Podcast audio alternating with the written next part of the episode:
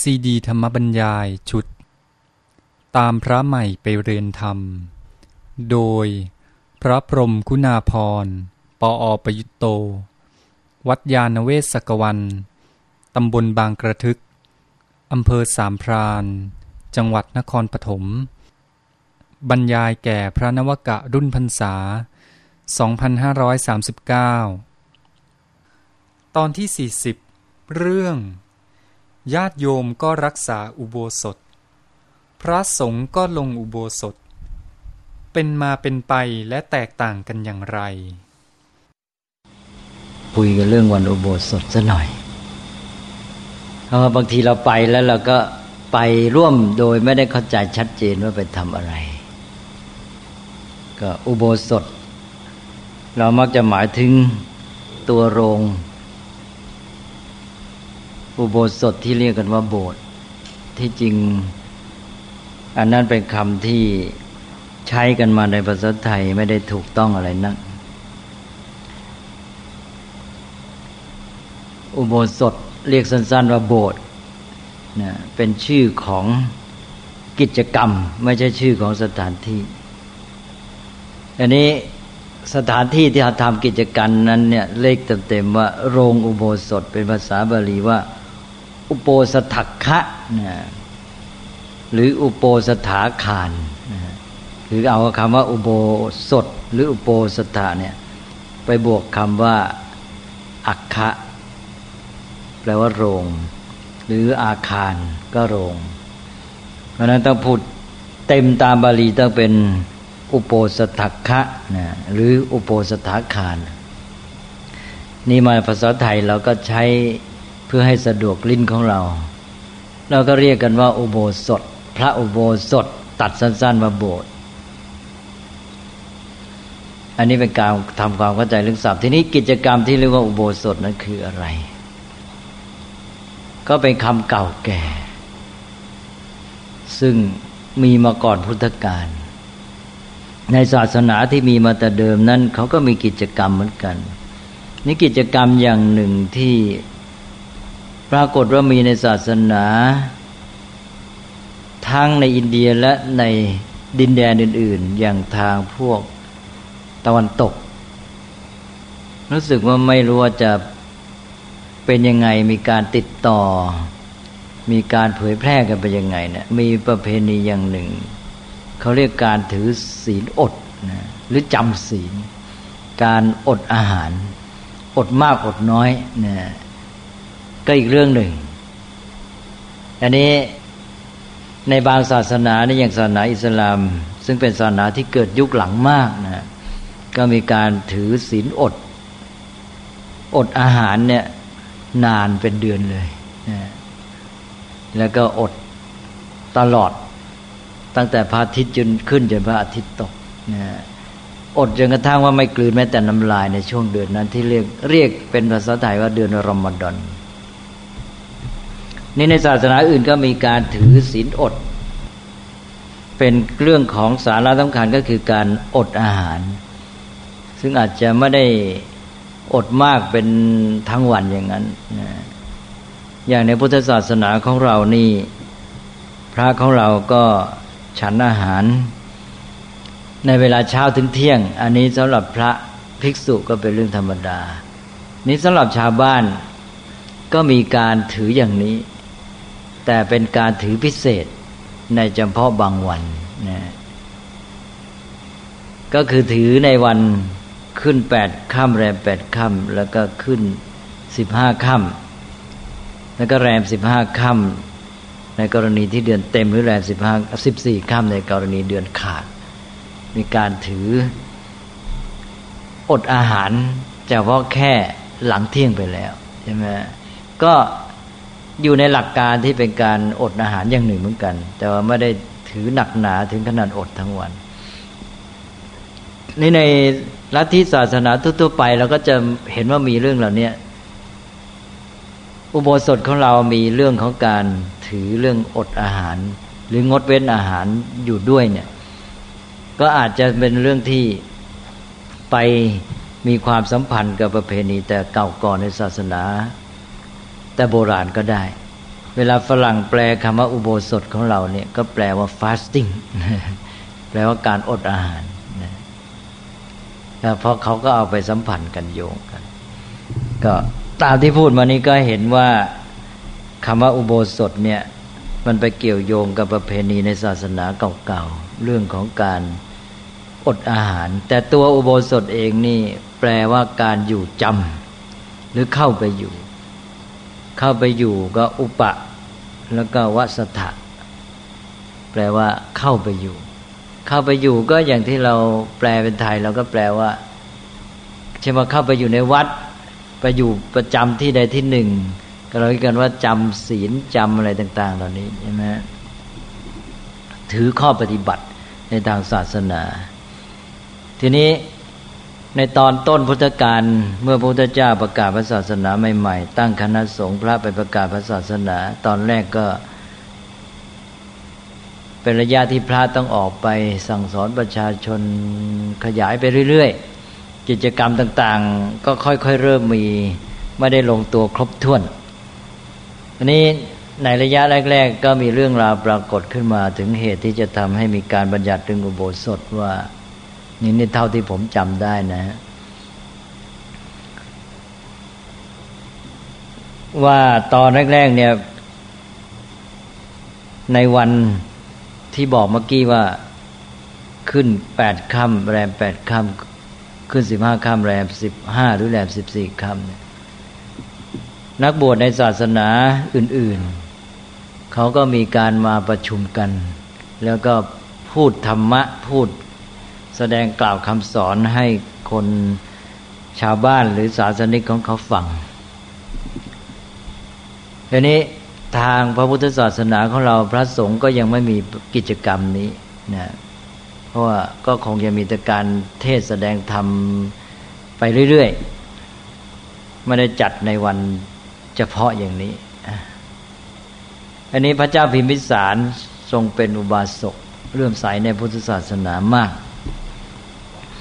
พระเจ้าพิมพิสารก็เลยไปดำริว่า เอนี่ถ้าในหมู่พระสงฆ์ของเราในพุทธศาสนานี่ มีการมาประชุมกันแล้วก็มากล่าวสนทนาธรรมแสดงธรรมให้ประชาชนชาวบ้านฟังคงจะดีอย่างนั้นนะก็เลยมาเสนอกราบทูลเสนอพระพุทธเจ้า พระพุทธเจ้าก็ทรงเห็นชอบด้วย ก็เลยตัดประชุมพระสงฆ์ว่า ในวันที่ว่าเนี่ยนะวันขึ้นแปดค่ำแรมแปดค่ำขึ้นสิบห้าค่ำแรมสิบห้าหรือสิบสี่ค่ำเนี่ยให้พระประชุมกัน อันนี้ตอนนี้ไม่ได้ตรัสกำชับไว้มั่นเหมาะในเรื่องแสดงธรรม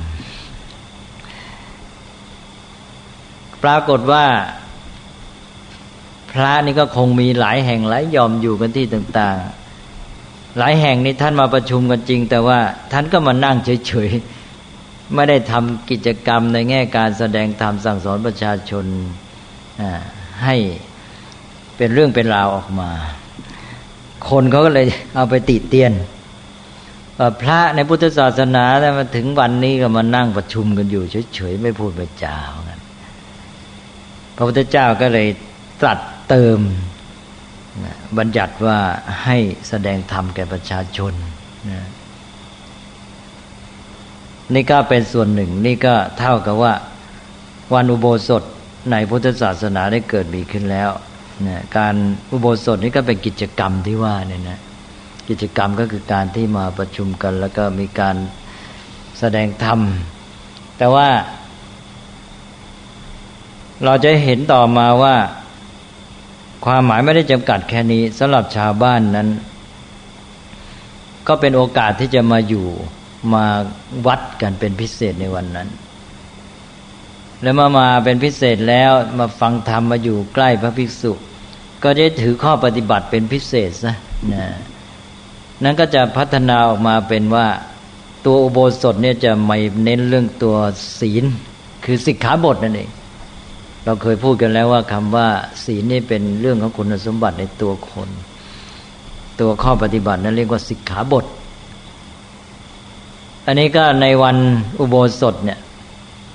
ที่มาประชุมกันเนี่ย ชาวบ้านก็มาร่วมด้วย เลยก็เลยเป็นเหตุให้มาอยู่ที่วัดนานๆ ก็เลยถือข้อปฏิบัติพิเศษ ข้อปฏิบัติพิเศษนั่นก็เลยขยายจากศีลห้ามาเป็นศีลแปด เราก็เรียกศีลหรือสิกขาบท ที่รักษาในวันอุโบสถนี้ เรียกกันเป็นภาษาชาวบ้านว่าศีลอุโบสถ แต่ที่จริงภาษาพระแค่ว่า ถืออุโบสถเท่านั้นก็หมายถึงว่าการถือข้อปฏิบัติ หรือสิกขาบทแปดข้อนี้เลยอันนี้ก็เลยมีถึงกับการนอนค้างที่วัดกันเลยนะจะไม่นอนค้างวัดก็ได้ก็ไปถือที่บ้านก็ได้ นะแต่รวมความก็คือในวันอุโบสถเนี่ยก็ถืออุโบสถรักษาอุโบสถก็คือว่าปฏิบัติตามสิกขาบท 8 ข้อนี้นะเป็นการปฏิบัติพิเศษนะว่าในวันพิเศษแล้วก็ถือข้อปฏิบัติให้เป็นพิเศษ สิกขาบท 8 ข้อที่เราเรียกกันว่าศีล 8 ซึ่งเป็นตัวโบสถนี้ก็มีหนึ่งปานาติปาตาเวรมณีสิกขาปทางสมาธิยามิก็คือเว้นจากปานาติบาต ทำลายชีวิตสองก็เว้นอธินาทาน การถือเอาของที่เขาไม่ได้ให้สามก็เปลี่ยนข้อกาเมสุมิชฌาจารในศีลห้ามาเป็นอภรรมจริยาเวรมณี เว้นจากการประพฤติผิดพรหมจรรย์ต้องถือพรหมจรรย์ไม่ร่วมประเวณีในวันนั้น แล้วก็เว้นจากมุสาวาทเว้นจากสุราเมรัย นี่ก็ห้าข้อเปลี่ยนข้อสามเป็นอภรรมจริยาไปแล้ว แล้วต่อไปก็เติมข้อหก วิการละโภชนาเวรมณีเว้นจากการบริโภคอาหารในเวลาวิการหลังจากเที่ยงไปแล้ว ก็มีการถกเถียงกันเหมือนกันว่าเดิมนี่จะหมายถึงหลังค่ำไปหรือเปล่านะว่าวิการเพราะคำวิการเนี่ยตามศัพท์แปลว่าแค่ผิดเวลาผิดเวลานี่หมายถึงยังไง ได้บางสิกขาบทหมายถึงหลังเที่ยง บางสิกขาบทหมายถึงพระอาทิตย์ตกดินแล้ว นี่ก็มีการมาวิจารณ์กันว่า เอ๊ะสำหรับ ข้อนี้สำหรับคฤหัสถ์นี้แต่เดิมจะหมายถึงหลังค่ำไปแล้วหลังพระอาทิตย์ตกดินหรือเปล่านะแต่เอากันว่าเป็นปัจจุบันก็ถือยุติว่าหลังเที่ยง แล้วต่อไปก็เว้นนัจคีตาวาทิตาวิสุกทัศนามาลาคันทวิเลปณะธารณมานนาวิภูสนัฐานา ก็เว้นจากเรื่องของการฟ้อนลำขับร้องดูการเล่น แล้วก็เว้นจากการทัดทรงดอกไม้ของหอม การประดับตกแต่งร่างกายนะแล้วก็ไปสุดท้ายก็เว้นจากที่นั่งที่นอนที่สูงใหญ่นะที่มุ่งเรื่องความหรูหรานอนสบาย เอาความนุ่ม ความมีฟูฟูยัดนะทำให้นอนเกิดสัมผัสที่มีความสุขนะ อันนี้ก็เว้นจากเหล่านี้นะแปดข้ออันนี้สำหรับชาวบ้านก็ให้ถืออันนี้เป็นหลัก แล้วก็กิจกรรมในการฟังธรรมก็ร่วมมาด้วย แล้วก็จะได้เป็นข้อปฏิบัติที่ทำให้ตัวเองมีเวลาในการที่จะเจริญจิตภาวนามากขึ้น เพราะไม่ยุ่งกับเรื่องอาหาร ไม่ยุ่งกับเรื่องฟ้อนรำขับร้องอะไรทั้งแล้ว โอกาสมันก็เอื้อในการที่จะปฏิบัติฝึกฝนทางจิตใจ จะทำสมาธิกรรมฐานก็ง่ายขึ้นนะแล้วนอกจากนั้นก็พัฒนามาเรื่องของก็วันนั้นก็ทำทานเป็นพิเศษด้วย มาวัดแล้วก็มาเลี้ยงดูพระสงฆ์ถวายพระตาหารถึงกับว่ามีการทำบุญเลี้ยงพระนะกันเป็นพิเศษในเมืองไทยแล้วก็จะเห็นชัดเจน ก็เลยกลายเป็นว่าวันอุโบสถ เรียกเรียกปัจจุบันว่าวันพระเนี่ยมีทั้งเรื่องของทาน ศีลแล้วก็ภาวนาเนี่ย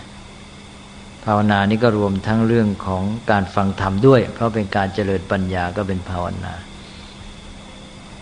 ถ้าโดยทั่วไปก็มุ่งเอาที่การเจริญจิตภาวนา คือการทำสมาธิ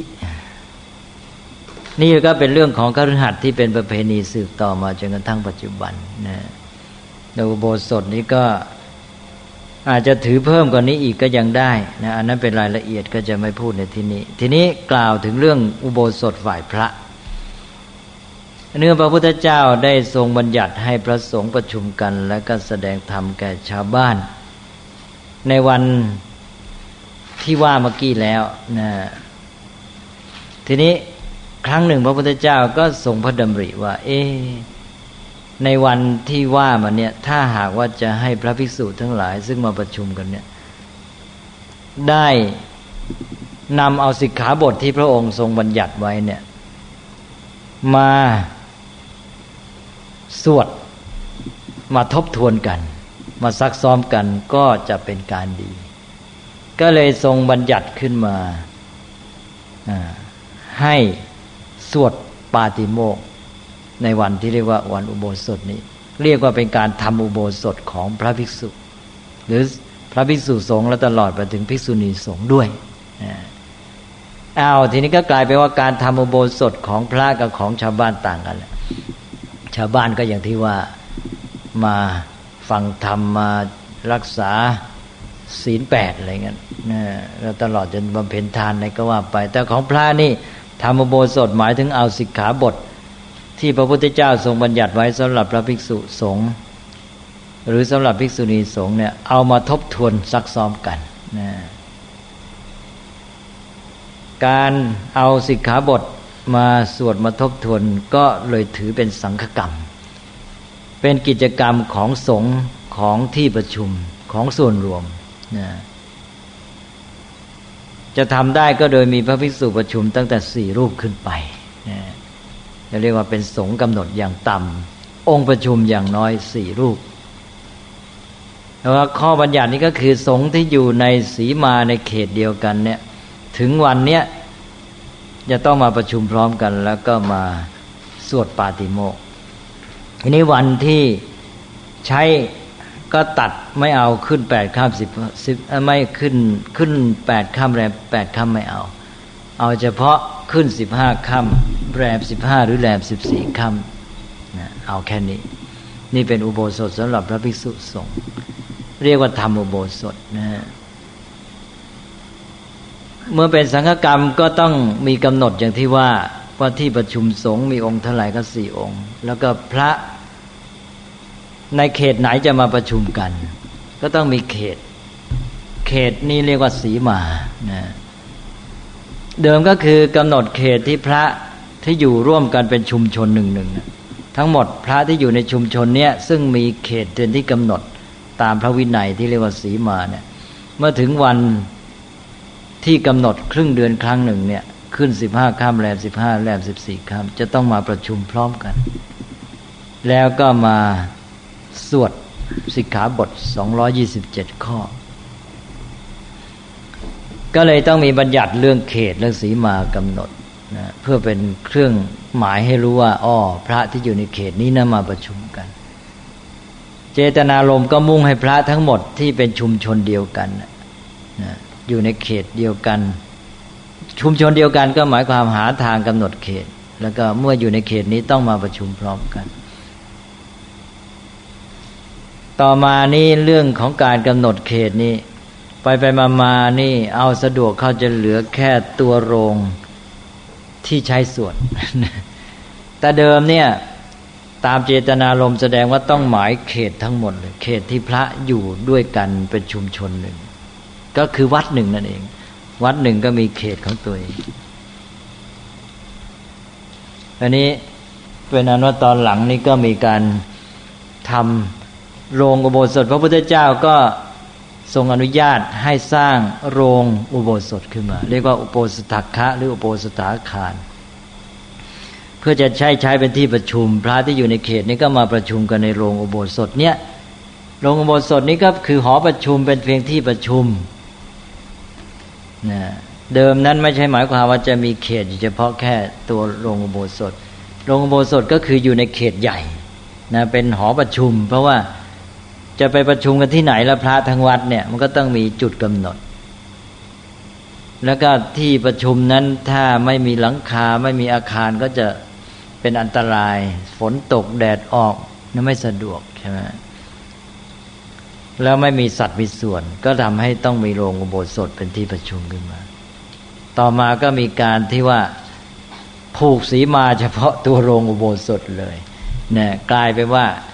อ้าวใครจะมาเข้าที่ประชุมก็เอาถือแค่ว่า อยู่พร้อมในเขตของโรงอุโบสถแล้วก็ใช้ได้ไม่ต้องไปคำนึงถึงพระนองนี้เนี่ยเพราะพระ เพราะว่าตามพระวินัยนั้นพระที่อยู่ในเขตที่เรียกว่าสีมาทุกองค์ต้องมาประชุม ถ้าผู้อยู่ในเขตสีมาไม่เข้าที่ประชุมนะไม่อยู่ในหัตถบาทไม่มานั่งประชุมเข้าที่กำหนด การประชุมนั้นเป็นโมฆะใช่ไหม อันนี้เมื่อมากำหนดเขตเฉพาะโรงอุโบสถ ก็เลยไม่ต้องไปคำนึงถึงพระที่อยู่นอกโรงอุโบสถแหละจะจะอยู่ไงจะมีใครอีกก็ช่าง เอาแค่ว่าอยู่ในเขตโรงอุโบสถเนี่ยมานั่งในหัตถบาทในที่ประชุมที่ว่าอยู่ร่วมกันพร้อมแล้วก็ใช้ได้ เลยกำหนดเอาแค่นี้ นี่จะเรียกว่าเป็นความที่ว่า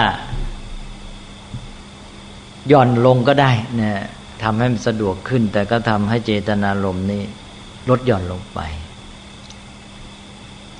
นี่ก็เป็นเรื่องหนึ่ง ทีนี้เรื่องตัวการสวดเองก็บอกแล้วว่าเป็นสังฆกรรม เจตนารมณ์เพื่อให้พระได้มาทบทวนซักซ้อมพระวินัย ที่มีเป็นข้อย่อยๆ คือสิกขาบทต่าง ๆ 227 ข้อ ท่านผู้ใด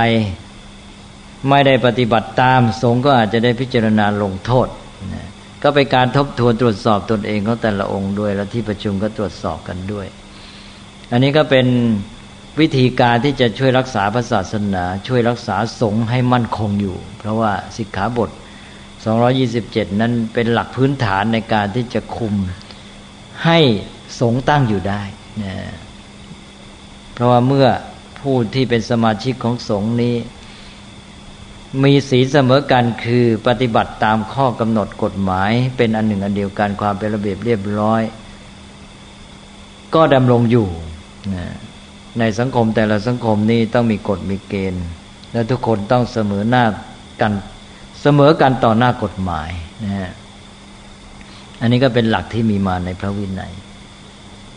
ก็ถ้าพระรักษาศีลเสมอกัน ตามที่พระพุทธเจ้าบัญญัติไว้ทั้ง 227 ข้อก็จะเป็นพื้นฐานให้สงดำรงอยู่ แล้วก็เมื่อสงดำรงอยู่การทำกิจหน้าที่ต่างๆ ก็ดำเนินไปได้ดีเพราะวินัยนั้นบัญญัติไว้ เพื่อสร้างสภาพเอื้อในการที่จะปฏิบัติกิจการในพุทธศาสนา ในการบำเพ็ญไตรสิกขาเพื่อเข้าถึงจุดหมายของพุทธศาสนาเอง ถ้าหากว่า 227 ข้อนี่มันบกพร่องไปมาก ๆ แล้วก็ สภาพของการเป็นชุมชนสงฆ์ในพุทธศาสนาก็จะค่อยๆหมดไปนะทีนี้เมื่อเข้ามาที่ประชุมอย่างนี้เดิมก็เป็นอันว่าเจตนารมณ์เนี่ยแสดงว่าผู้ที่มาเข้าที่ประชุมรู้อยู่แล้วว่าสิกขาบท 227 มีอะไร ก็มาสวดนี่เป็นการซักซ้อมกันทวนกัน มายุคหลังมาในเมืองไทยเราถึงวันสวด เราก็เลยสวดสวดกันเป็นภาษาบาลีบางทีพระที่เข้าสวดนั้นการศึกษาก็ไม่ค่อยมีก็ไม่รู้ฟังก็ไม่ออกนะเป็นแต่เพียงภาษาบาลีเท่านั้นเอง ก็เลยทำกันสักแต่ว่าเป็นพิธี สังฆกรรมก็เลยกลายเป็นเพียงพิธีกรรม ซึ่งจะได้เห็นว่าสังฆกรรมมากมายในพุทธศาสนาอย่างในประเทศไทยเราเนี่ยได้กลายเป็นเพียงพิธีกรรมใช่ไหมสังฆกรรมหมายถึงกิจกรรมของหมู่ของสงฆ์ ของส่วนรวมนะซึ่งจะต้องร่วมกันทำซึ่งสมาชิกทุกท่านมีความรับผิดชอบนะแต่บัดนี้ก็กลายเป็นพิธีกรรมนะสักแต่ว่าเอามาประชุมประชุมกันนั่ง แล้วก็บางทีก็ไม่รู้เรื่องก็ผ่านผ่านไปนะอันนี้ก็ในเมื่อเป็นพิธีกรรมแล้วแสดงว่าเสื่อมนะอ้าว ถ้ามองไปในแง่เสื่อมก็เสื่อมแล้ว แต่ก็ มองในแง่หนึ่งก็ยังดีที่รักษารูปแบบไปได้ เพราะเคยพูดไปแล้วเนี่ย รูปแบบนี้ก็เป็นสิ่งที่มีความสำคัญเหมือนกัน เพราะว่าเป็นเหมือนแก้วน้ำนะที่จะรักษาน้ำไว้ได้ ถ้าไม่มีแก้วน้ำน้ำก็ไม่อยู่ แต่ว่าที่จริงนั้นจะต้องให้มีแก้วที่มีน้ำด้วย ในกรณีที่มีแก้วไม่มีน้ำนะ ก็ยังดีกว่าไม่มีทั้งแก้วไม่มีทั้งน้ำก็ยังมีแก้วไว้อย่างหนึ่งเพื่อมีโอกาสก็ยังจะได้ไปหาน้ำมาใส่ใช่ไหมทีนี้ว่าในพระพุทธศาสนาของเราในเมืองไทยเนี่ย อะไรแต่อะไรมันเหลือรูปแบบเยอะเหลือเป็นพิธีกรรมไป ซึ่งพิธีกรรมเองก็เลือนความหมายเดิมพิธีกรรมก็บอกแล้วว่า หมายถึงการกระทำที่เป็นวิธีการเพื่อจะให้ได้เกิดผลที่ต้องการ แต่เดี๋ยวนี้มันเหลือความหมายที่ว่าคำว่าพิธีเองมันก็เลือนแล้ว พอได้พูดกับสักแต่ว่าเป็นพิธีมันก็เลยไม่รู้อะไรนะมันเป็นเพียงรูปแบบเท่านั้นเองสักแต่ว่าทำไปตามที่สืบสืบกันมา อันนี้รูปแบบที่ว่านี้มีความสำคัญในแง่ของกิจกรรมนะขั้นตอนแล้วก็ตัวบทที่เอามาสวด ที่ว่าเป็นภาษาบาลี นี่ ก็อาจจะมีข้อถกเถียงว่า เออ ก็อย่างนี้ถ้าพระฟังสวดเป็นภาษาบาลีไม่รู้เรื่อง เราก็แปลเป็นไทยเอามาสวดเป็นไทยไม่ดีหรือนะก็อาจจะดีเหมือนกันก็ได้ประโยชน์ส่วนหนึ่ง แต่ว่าภาษาไทยนี่เสี่ยง เพราะอะไร เพราะว่าคำภาษาบาลีตัวบทเดิมเนี่ย ถ้าแปลเป็นไทยเนี่ย มีโอกาสคลาดเคลื่อน คำแปลนั้นไม่สามารถจะรักษาเนื้อความให้เต็มตามเดิมได้ ไม่ว่าการแปลใดทั้งสิ้นใช่ไหมทีนี้ถ้าไปหลายคนแปล หลายแห่งแปลต่างคนต่างแปลต่อไปไม่รู้ว่าคำเดิมคืออะไร และใครถูกใครผิดเกิดมีการถกเถียงกันยุ่ง เพราะฉะนั้นในพุทธศาสนาฝ่ายเทรวาสของเราเนี่ย ถือนักต้องรักษาตัวบทเดิมไว้ให้ได้ จะแปลก็แปลไปแต่ต้องรักษาตัวเดิมไว้ เพราะฉะนั้นถ้าหากว่าจะใช้แปลน่าจะเป็นว่า ตัวบาลีเดิมก็ต้องรักษาไว้ด้วย พร้อมทั้งสวดแปลด้วย พระก็คงไม่ค่อยเอาอยู่แหละเพราะขนาดสวดบาลีอย่างเดียวนี่ว่ากันไปตั้งสี่สิบนาที บางองค์สวดตั้งเกือบชั่วโมงใช่ไหมเนี่ยหาองค์ที่สวดสามสิบนาทีนี้แทบไม่ได้เลยสี่สิบนาทีนี่นับว่าไหวแล้วนะ ถ้าสวดสามสิบนาทีนี้แทบฟังไม่รู้เรื่องเลย ขนาดสี่สิบนาทีบางองค์สวดฟังไม่รู้เรื่องอันนี้ถ้าสวดบาลีสี่สิบนาที ถ้าขืนแปลอีกก็เข้าไปเป็นไทยจะยิ่งยาวกว่าอีก ดีไม่ดีก็อีกชั่วโมงกว่า รวมเป็นสองชั่วโมงนะแต่ที่จริงถ้าทำได้ก็ดี แต่ว่าถ้าตัดบาลีนี้ไม่ควร ก็เหมือนกับว่า ผู้ที่เข้าที่ประชุมเนี่ยควรจะมีการศึกษาได้รู้เข้าใจแล้ว ตัวสิกขาบทบาลีว่ายังไงนะแล้วแปลเป็นไทยเนื้อหาว่าไงเข้าใจแล้ว พอไปถึงวันนั้นก็ไปร่วมประชุมกัน ก็พยายามรักษาตัวบทไว้ได้ รักษาให้แม่นยำที่สุด คือการรักษาของเดิมไว้นะแล้วก็แปลกันก็แปลเพื่อศึกษาเพื่อเล่าเรียนให้เข้าใจ ไม่ใช่เอาแปลเอาไม่ใช่เอาคำแปลมาเป็นตัวบทมาเป็นตัวหลักต้องเอาตัวบท เดิมเป็นหลัก แล้วตัวแปลเป็นเครื่องประกอบในการศึกษาเล่าเรียนเพราะนั้นเมื่อรักษาตัวบทไว้ได้ ต่อไปเราก็พัฒนาพระเนี่ยที่บวชเข้ามาแล้วมันเขาได้เล่าเรียนศึกษาต่อไปก็ให้มีการศึกษาให้รู้เข้าใจซะเพราะเวลาเนี้ยพระบวชเข้ามาในจังหวัดต่าง ๆ เนี่ยบวชมาแล้วไม่ได้เรียนอะไรเลยเนี่ยเยอะเหลือเกินนะ นั้นถ้าเราจะพัฒนาก็พัฒนาย้อนกลับดีกว่า คือพัฒนาพระที่บวชเข้ามาเนี่ยให้เรียนรู้เข้าใจ แล้วมาฟังถึงวันมาฟังก็ฟังด้วยความรู้เข้าใจ ไม่ใช่ไปผ่อนตามพระที่ไม่มีการศึกษาใช่ไหมต่อไปก็เลยผ่อนตามด้วยไป ต่อไปก็ เออ สวดหมดก็มันก็ไม่จำเป็นแล้วนะสวดแค่ เอาแค่ตัดแค่นี้ก็พอแล้วนะอะไรเงี้ยต่อไปก็หย่อนเรื่อย ถ้าลงหย่อนแล้วหย่อนเรื่อย ดีไหมก็เหมือนกับพระมหายานใช่ไหมก็เลยต่อไปหาของเดิมไม่ได้ อย่างมหายานปัจจุบันเนี่ยคำพีเดิม แม้แต่ที่เป็นภาษาสันสกฤต หาไม่ได้แทบจะคำพีเดียวนะเหลือแต่เป็นภาษาที่แปลไปแล้วเป็นภาษาจีนภาษาทิเบตดังนั้นก็ยากที่จะรู้ว่าตัวเดิมเป็นอะไรใช่ไหม อันนี้ก็แปลว่าสายเถรวาทของเรานี่รักษา ของเดิมไว้ให้บริสุทธิ์ที่สุดถือเป็นของสำคัญนะอันนี้ก็เป็นเรื่องที่ว่ามาถึงปัจจุบันในเมื่อสภาพเป็นเช่นนี้เราก็ต้องยอมรับถึงความเสื่อมของพระพุทธศาสนา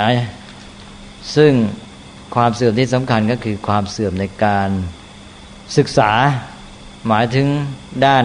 เริ่มแต่ปริยัติการเล่าเรียนตัวพุทธพจน์ ธรรมวินัย ที่พระพุทธเจ้าทรงแสดงและบัญญัติไว้ แล้วมันก็เลยมาเสื่อมในการศึกษาที่เรียกว่าเป็นตัวจริงคือการปฏิบัติด้วย เพราะเมื่อไม่มีปริยัติรองรับการปฏิบัติก็คลาดเคลื่อนได้ อันนี้ก็เมื่อเสื่อมอย่างนี้แล้ว ก็เป็นอันว่าเราก็เอาเป็นว่าอย่างน้อยรักษารูปแบบไว้ได้ก็ยังดี เพราะรูปแบบยังหยุดเนี่ยยังมีโอกาสที่จะฟื้นกลับใช่ไหมถ้าหากวันไม่มีเหลือรูปแบบ การประชุมในวันอุโบสถไม่มีเหลือ การสวดไม่มีเหลือตัวบทไม่มีเหลือเท่านี้จะฟื้นยังไง ใช่ไหมไม่มีทางเลยหมดเลย แม้แต่ว่ากิจกรรมในการประชุมหมดไปแล้วเนี่ย ต่อไปจะมาเรียกกลับให้มีประชุมอีก มันไม่มีเครื่องที่จะมาดึงมันเหนี่ยวมาควบคุมบังคับทำยากใช่ไหมดังนั้นประเพณีอย่างนี้ก็ช่วยรักษาไว้ รักษารูปแบบไว้ได้ ก็จะเป็นโอกาสในการที่จะฟื้น อย่างน้อยพระที่มีความเอาใจใส่ ก็จะได้มาพูดจาทำความเข้าใจกันในหมู่ที่ท่านมีความเห็นความสำคัญของหลักการนี้นะ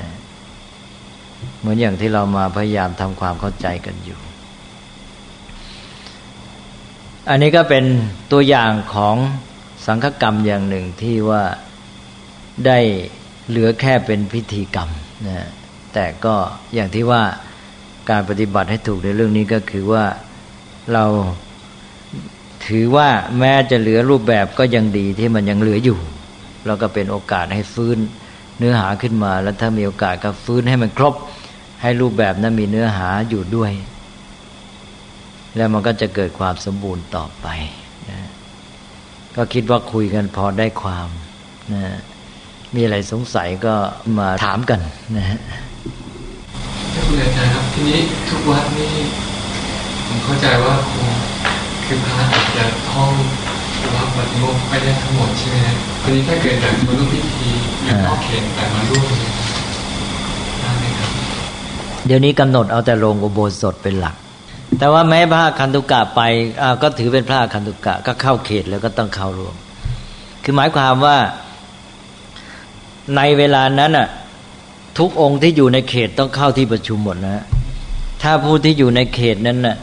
ไม่มาเข้าที่ประชุมเนี่ย ก็แสดงว่าสงไม่พลักพร้อม เมื่อสงไม่พลักพร้อมแล้วการประชุมเป็นโมฆะเลยนะสังฆกรรมถืออย่างนี้เลย ถือว่าเอาทวนอีกทีว่า พระภิกษุทุกรูปนะที่มีสิทธิ์ผู้อยู่ในเขตนั้น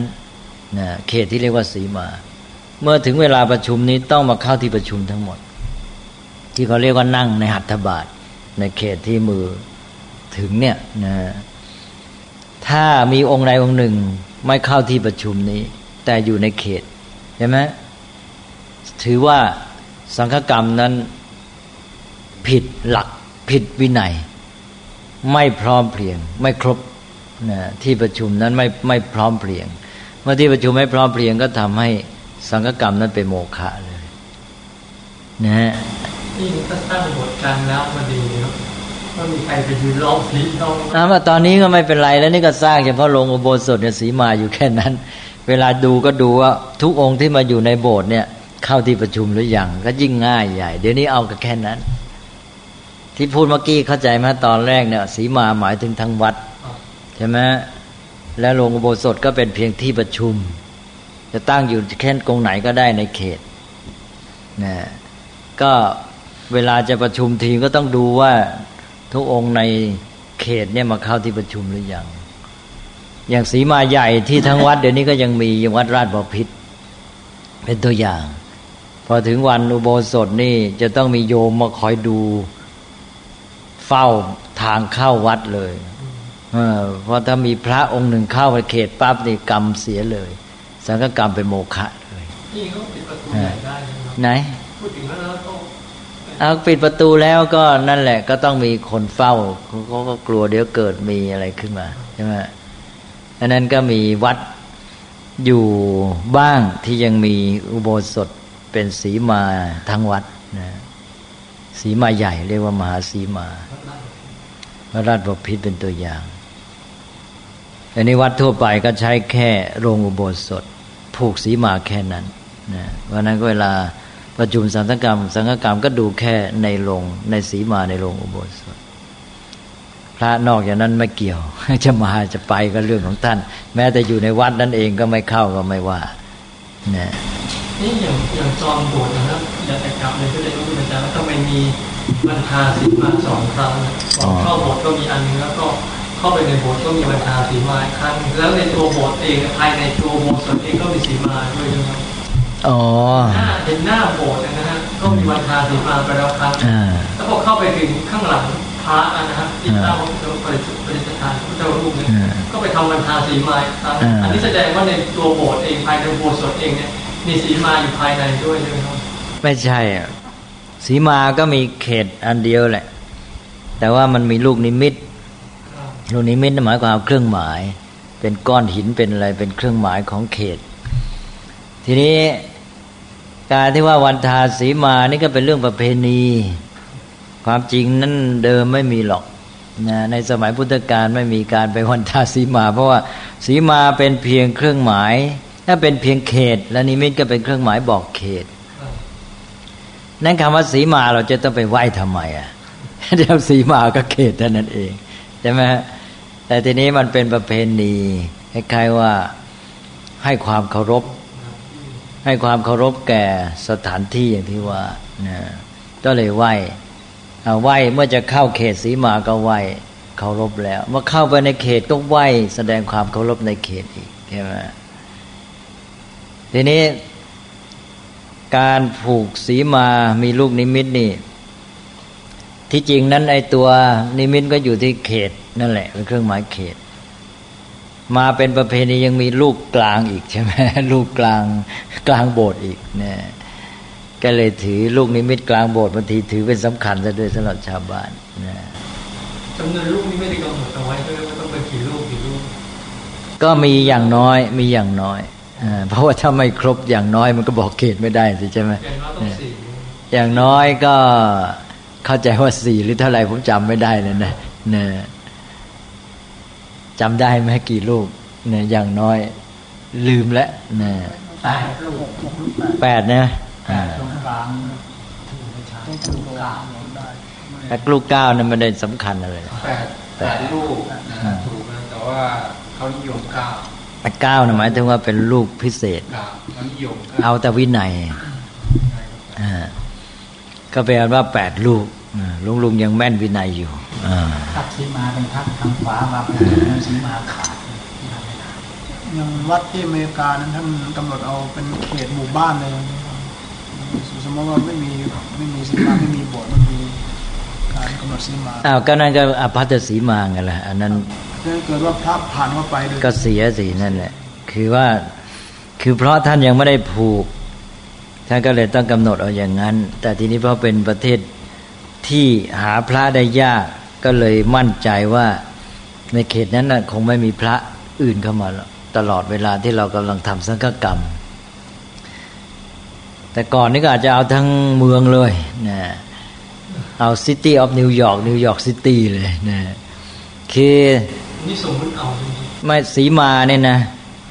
สีมาที่สงตกลงกันกำหนดไว้ นี่อย่างหนึ่ง สีมาที่สงไม่ได้กำหนดขึ้น แต่ถือเอาตามเขตกำหนดของบ้านเมือง อย่างหนึ่ง คือในเมื่อสงยังไม่ได้กำหนดของตนเองก็เลยถือเอาตามที่บ้านเมืองเขามีเขตของเขา คือเขตเขตการปกครอง เป็นอำเภอเป็นตำบลนะแล้วก็เป็นเมืองนะก็กำหนดเอาตามบ้านเมืองนั่นเอง อย่างนั้นเขาเรียกว่าอภัตสีมาอันนี้อภัตสีมานี่ อย่างที่บอกที่ว่าเมื่อกี้พระไปอเมริกาหรือไปต่างประเทศ ตอนนั้นก็ยังไม่ได้ผูกสีมาจะผูกก็ยังไม่ได้ไม่มีพระผู้ชำนาญและไม่มีจำนวนพระสงฆ์ครบยังไม่มีปัจจัยแวดล้อมเพียงพอที่จะทำการผูกสีมาด้วยได้ และยิ่งตามประเพณีไทยยิ่ง ถือเป็นเรื่องสำคัญมาก จะทำกันก็ทำเป็นเรื่องใหญ่โตต้องนิมนต์พระผู้ใหญ่จากประเทศไทยไป ก็เลยว่า เอ๊แล้วระหว่างนั้นจะทำยังไง จะมีสังฆกรรมก็เลยเอาสีมาประเภทที่ว่าถือตามบ้านเมืองเนี่ยไม่ต้องผูก ก็มาตกลงกันในที่ประชุมสงฆ์เฉพาะที่นั่นบอกว่าเอานะเรากำหนดตามเขตตำบลเขตอำเภอเขตหมู่บ้านเกิดเมืองนี้นะ อันนี้ก็อย่างที่ว่าต้องมีความมั่นใจว่าไม่มีพระอื่นเข้ามาหรอกแล้วตามปกติก็ไม่มีอยู่แล้วนี้ถ้าเกิดบังเอิญมีเข้ามาก็ยุ่งเหมือนกันนะถ้าเข้ามาในเขตสีมานั่นก็ทำให้สังฆกรรมเป็นโมฆะไปขอเรียนถามพระเจ้าคุณในก่อนดูว่าในกรณีที่ต่างนิกายนะครับถ้าเกิดจะต้องไปมีโอกาสจะไปทำสังฆกรรมร่วมกันไหมครับในเรื่องของการลงมือสะท้อนอะไรอ๋ อ๋อันนี้ก็เป็นกรณีอีกอันหนึ่งนะคือว่า เวลานี้ก็พูดกัน ถือว่าต่างนิกายเป็นนานาสังวาสกัน ไม่ยอมร่วมอุโบสถกันนะเมื่อไม่ยอมร่วมอุโบสถกันก็ ก็เลยถือว่าไม่เป็นเหตุให้กรรมเสีย ถ้าพระที่ต่างนิกายมานะก็หมายความว่า ถือว่าเป็นนอกกลุ่มนอกหมู่ใช่ไหมเข้ากันไม่ได้ เพราะฉะนั้นก็เพราะเข้าที่ประชุมไม่ได้อยู่แล้ว ถ้าเข้าที่ประชุมสิก็ทำให้สังฆกรรมเขาเสีย ถือว่าไงซื้อกลับกันเลย ถือกลับไปว่าถ้าขืนไปเข้าร่วมสังฆกรรมแล้วทำให้สังฆกรรมเขาเสีย แต่นี้ก็มีเรื่องปลีกปีกย่อยๆอย่างพระเถระธรรมยุทธยุคก่อน ก็จะมีชวนพระเถระมหานิกายบางองค์ไปเข้าร่วมสังฆกรรมด้วยคล้ายๆว่ายอมรับตอนนั้นทางคณะสงฆ์ธรรมยุทธ์คล้ายๆ ถือตัวว่าเป็นผู้ยอดสุดสูงกว่า อันนี้ก็ไปยอมรับพระมหานิกายแต่บางองค์พอเข้าร่วมสังฆกรรมได้อ้าวถ้าอย่างนี้มันก็เป็นปัญหาใช่ไหมเอ๊ะถ้างั้นก็อยู่ที่ว่า เอาอะไรมาเป็นเครื่องวัดที่จะยอมรับ ใช่ไหมก็ยอมรับโดยที่ว่าเห็นว่าท่านผู้นี้มีความประพฤติดีอะไรต่าง ๆ เหล่านี้ มีศีลาจารวัตดีอ้าวแล้วก็องค์ที่ท่านไม่เห็นแล้วก็คงมีดีกเยอะเหมือนกันใช่ไหมนะอันนั้นก็คงจะถ้าจะเอายกขึ้นมาเป็นข้อพิจารณาก็คงจะเป็นปัญหาเหมือนกัน แต่ว่าเอาข้อปฏิบัติที่ทำกันมาก็คือว่าไม่ร่วมสังฆกรรมกันนะ ตอนก่อนนี้พระธรรมยุทธ์ถือก็ว่าพระมหานิกายนี้เป็นเนนเลยนะตอนระยะใหม่ ๆ นี่ถือกันรุนแรงมาก ไม่ฉันอาหารด้วยกันฉันอาหารก็ไม่ฉัน และมีการถือกันรุนแรง มีองค์หนึ่งอยู่วัดเป็นจักเป็นพี่เป็นหมานิกาย แล้วองค์น้องไปบวชอยู่วัดอะไร จะเป็นราชาธิวาสหรือวัดอะไร เป็นธรรมยุทธ์จำไม่ได้แหละอันนี้ องค์พี่เนี่ยก็ไปเยี่ยมองค์น้องเป็นครั้งเป็นคราวนะเมื่อไปเยี่ยมไปถึงกุฏิแล้ว ก็เอาจีวรอออกก็ผ้าสายระเดียง คือที่ สายที่จะตากผ้าน่ะนะนี่พอพลาดแล้วนะเวลากลับก็ห่มกลับไป ถือกันแรงมาก องค์น้องนี่เป็นธรรมยุทธ์ก็ถือ ว่าสายระเดียงนี่ใช้ไม่ได้แล้วนะถือกันขนาดนั้นนะตัดเลยสายระเดียงเนี่ยต้องตัดแล้วก็ทำใหม่ อันนั้นพระพี่ชายมาทีไร กลับไปพระองค์น้องก็ต้องตัดสายระเดียงทุกครั้งไป ต่อมาพระองค์พี่ได้ยินข่าวรู้เข้า ตอนแรกไม่รู้มาแล้วก็กลับไปใช่ไหมไม่รู้ว่าน้องทำอย่างนี้ ต่อมาได้ยินว่าท่านมาแล้วพาดจีวรสายระเดียงกลับไปแล้ว น้องก็จะตัดสายระเดียงทำไมท่านก็โกรธใช่ไหม ก็เลยมาถึงวันนั้น เอาจีวรเนี่ยมาพาดคอน้องเลย บอกทีนี้กูตัดคอมึงละทีนี้เนี่ยอะไรทำนองนี่เป็นเรื่องขำๆนะที่ว่าถือกันรุนแรงในยุคนั้นนะต่อมาก็ค่อยๆคลายจนกระทั่งเดี๋ยวนี้ก็เหมือนกันไปหมด ถือเป็นอย่างเดียวกัน แทบจะไม่มีอะไรต่างกัน ตอนนี้ถ้าเราไปต่างจังหวัดแล้วเจอวันทำอุโบสถนะฮะอ่าแล้วเราจะทำอย่างไรฮะเราจะขอไปลงอุโบสถแต่ว่าได้วัดไหนก็ได้ ก็ไปร่วมในก็คนนั้นก็เป็นนิกายเหมือนกันนิกายเดียวกัน เพราะว่าถ้าเป็นต่างนิกายเขาไม่ยอมให้ไปเข้าหรอกเนี่ยแล้วอย่างพวกมหานิกายแปลงนะฮะเขาจะยอมให้มาเขาไม่มีปัญหามานิกายในการแปลงไม่แปลงก็ไม่มีปัญหาไม่มีปัญหา ก็เหมือนอย่างวัดเป็นจ่าเนี่ย ก็ห่มคล้ายๆกับ ทางพระธรรมยุทธ์แต่ก็เป็นพระมหานิกาย คืออย่างสมมติในการรับสินอุโบสถของคฤหัสถ์นะครับจำเป็นไหมฮะที่ช่วงเช้าจะต้องไปรับสินจากพระครับ ถ้าเกิดเราตั้งใจว่าวันเนี้ยวันพระวันเนี้ยคือสินแปดอ๋อฮะได้ได้ไหมครับคือไอ้เรื่องที่ว่าไปรับกับพระนี่เป็นการที่ว่าไปสมาทาน กล่าววาจา นี่สมาทานได้ใจตัวเองก็ได้นะก็เหมือนกับให้ท่านเป็นพยานให้เรานะ